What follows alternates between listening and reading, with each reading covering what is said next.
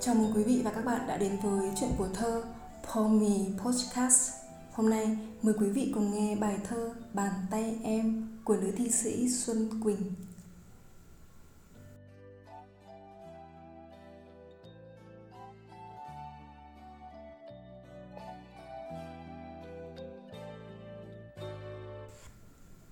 Gia tài em chỉ có bàn tay Em trao tặng cho anh từ ngày ấy những năm tháng cùng nhau, anh chỉ thấy quá khứ dài là mái tóc em đen.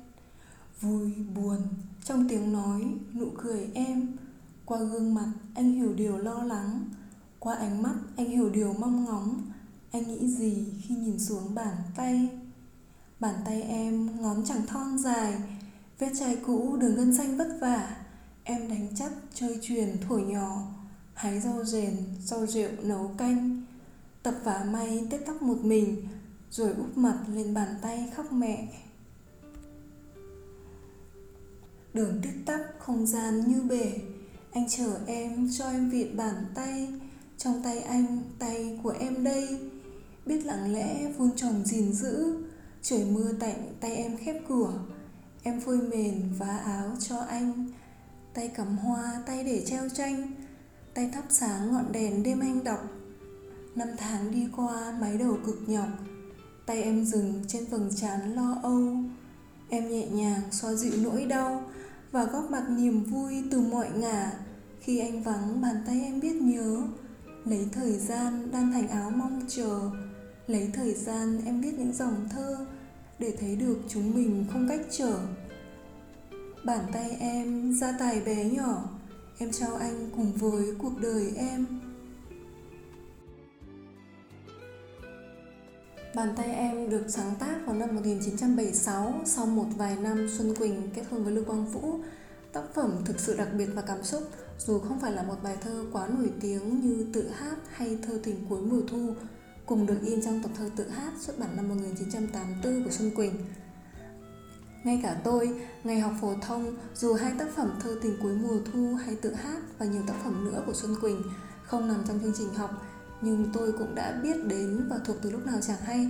À, nói như vậy để bạn thấy được sự nổi tiếng của thơ xuân quỳnh. Với bàn tay em thì thơ mới biết thời gian gần đây thôi sau khi được một người bạn tặng quyển thơ xuân quỳnh. Lúc đó mình đã tự thốt lên rằng trời ơi bài thơ hay như này mà sao giờ mình mới biết nhỉ? Thực sự là khi đọc bàn tay em thơ đã rất bất ngờ và bị cuốn theo cảm xúc của từng dòng thơ nói các bạn đừng cười nhưng mà lần đầu tiên đọc thì khóe mắt thơ đã cay lúc nào không biết nữa.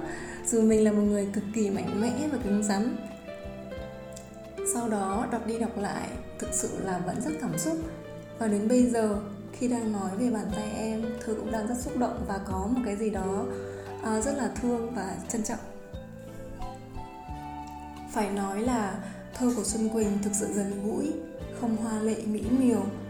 Thơ Xuân Quỳnh đi vào lòng người một cách chân thành như chính con người của chị vậy. Từ những điều bình dị như bàn tay, mái phố đã được chị đưa vào thơ ca với những ý nghĩa thật đẹp. Nói về người phụ nữ, xưa nay người ta hay nhắc đến công dung ngôn hạnh, rồi mỗi khi miêu tả về phái đẹp, ta cũng hay nghĩ đến những hình ảnh ước lệ tượng trưng của đôi mắt, của mái tóc. Nhưng ở Xuân Quỳnh thì thật khác, đó là hình ảnh của bàn tay. Một bàn tay biết Bàn tay em là cả một gia tài Là gia tài duy nhất và đó cũng là điều em trao cho anh từ ngày ấy Từ rất lâu rồi Từ khi yêu anh cùng với tuổi trẻ với mái tóc em đen Và anh, người tri kỷ cũng đã rất quan tâm và hiểu em qua giọng nói, ánh mắt, nụ cười Nhưng còn bàn tay thì sao?